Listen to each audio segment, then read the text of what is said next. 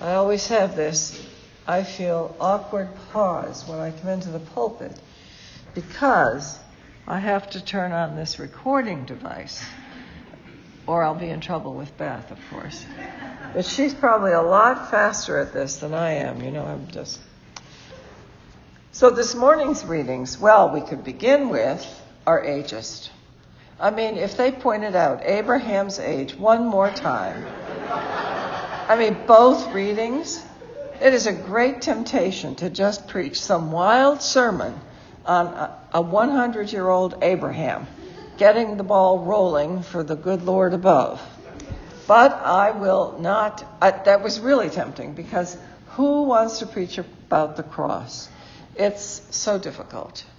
But it is Lent, so I observed a little Lenten discipline and went right to the gospel.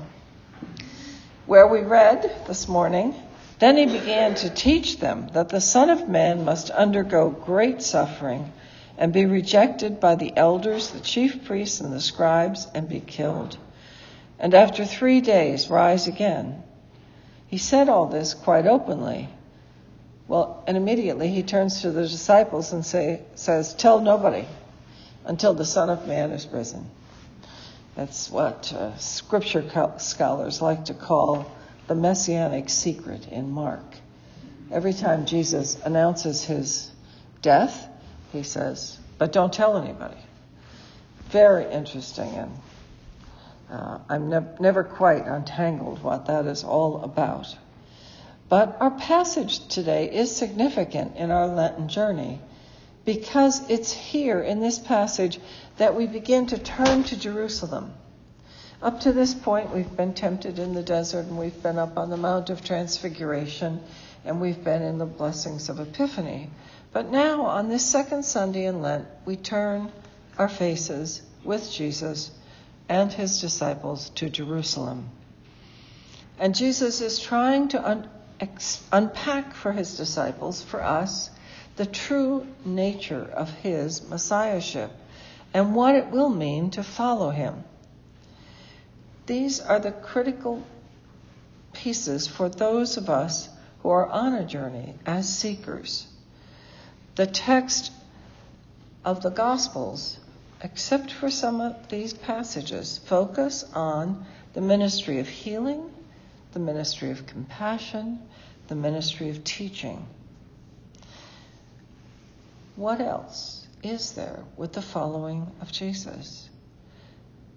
We shift to the cross at this point. The narrative proceeds, and we, along with Jesus and the earth, his earthly companions, are challenged to open our minds and our hearts to the mystery of the cross. Remember, Jesus rebukes Peter for not wanting to hear about the cross.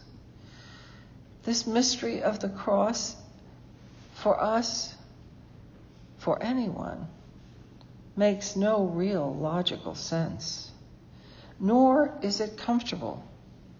It's a mystery of our faith that Christ came among us, lived among us, and died in this way.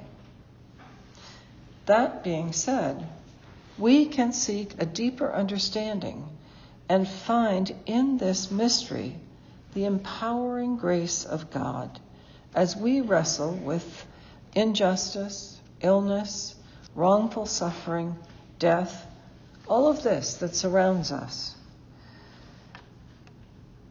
To wrestle with it is not to put our head in the sand. A serious error is for us is to consider that Jesus' death on the cross was somehow a divine imperative that has sort of a magical aura. Christ's death on the cross is the direct result of his behavior, if you will, if his beginning the movement, of his preaching the gospel to the powers that be, whether they were the civil or religious powers. And so it's important for us to accept that Christ was crucified by human beings. And we are, in fact, human. And so Christ's death is a very complex reality for us. We understand Jesus' ministry of naming injustice, which got him in all kinds of trouble, and his care for the oppressed, which seemed to likewise be troublesome. And this all led to his death on the cross.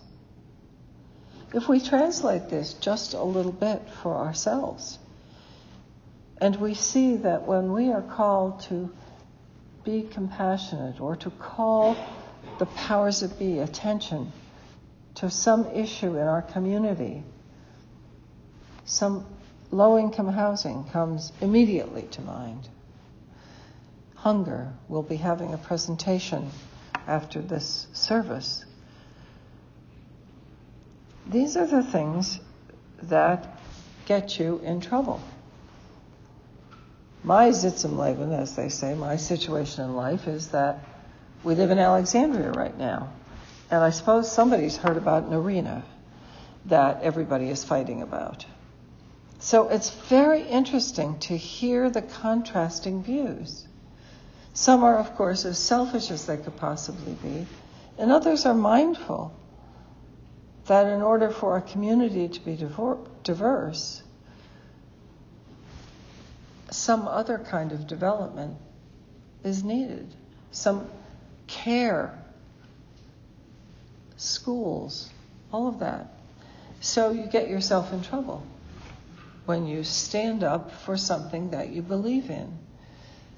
And I think that's what Jesus was talking about with his disciples. Get some backbone because it's going to be a rough road and it will not end well. However, as we Christians know, there is the rest of the story. And that's the heart of our faith. So I could be tempted to go into a whole list of the injustices that we face in our cities, counties, nation, world. But I don't think we need to get lost in the forest of injustice. But name it and move forward, understanding our agency and our discipleship. What is the role what is our role as we walk with Jesus and work toward bringing God's work in the world to fulfillment?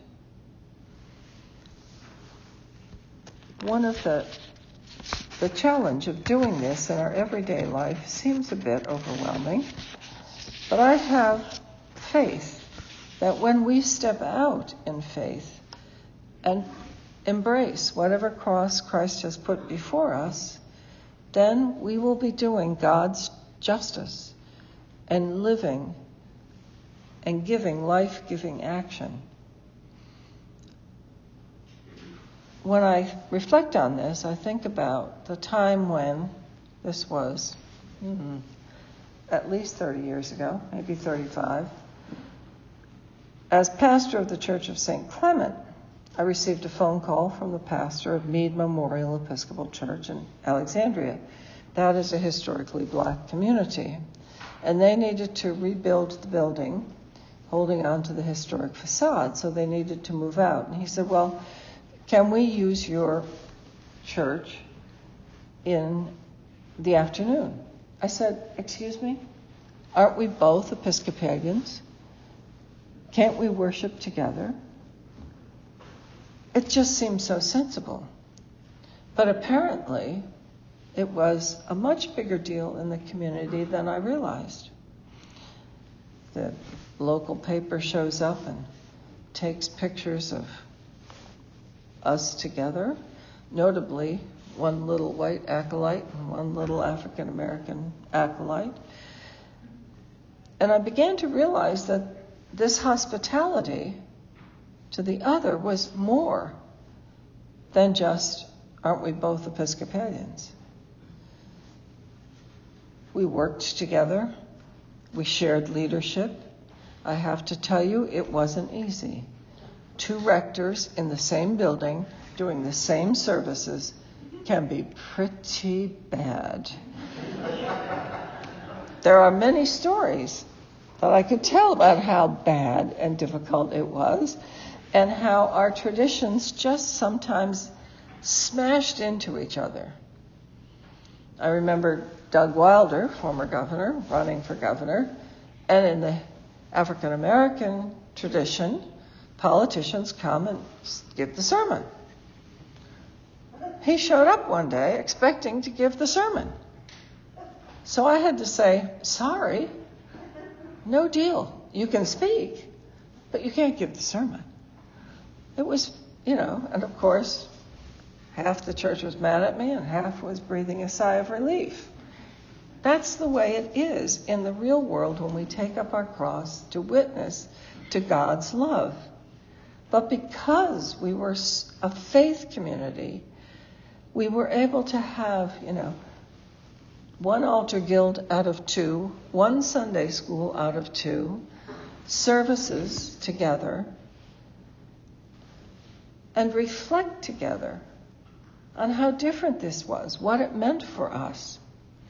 In the end, when Meade returned to their new structure, we, St. Clement's, donated a window. And the window, to me, is the most significant uh, part of what we did because it lasts and we can look at it. I can hold it in my mind's eye and in my heart. And it is the picture of two women, one black, one white, running from the tomb to announce the resurrection. That said it all for me. That we came together, we had our moments, to put it mildly, and at the end of the day, we shared in the announcement of the resurrection. And so, my brothers and sisters, this morning, think about those little things that you don't think are a big deal, like let's go to church together. And it becomes something much more than just that simple act. It shines a light on the gospel and on the cross, and how we as believers accept the uncomfortable, are willing to be challenged, are willing to challenge. We are willing to do God's justice, not just talk about it. And for us, then, we come down to understanding that those who resist the oppressive power structures of the status quo in a quest for justice experience challenges and this is a quote from a commentary the empire always strikes back. I think, you know, we can hold on to that. Yeah. So I guess I'm saying, friends, this morning, you know, we've set ourselves up for a rough ride because we're followers of Jesus. And the ride can be bumpy but we know where we're headed. Sometimes someone will say to me, Do you believe in heaven? You know, the three tiered universe. Say, I really don't know. I really do not understand eternal time. But I do believe that we are journeying in our here and now into eternal time. And we are journeying with Jesus. And Jesus will rebuke us if we deny the cross. So, as we so easily sang, take up your cross and follow me, Jesus says. God's power cannot be thwarted, and the kingdom will come. Eventually, the empire will not be able to strike back. Let us take up our cross and follow Jesus. Amen.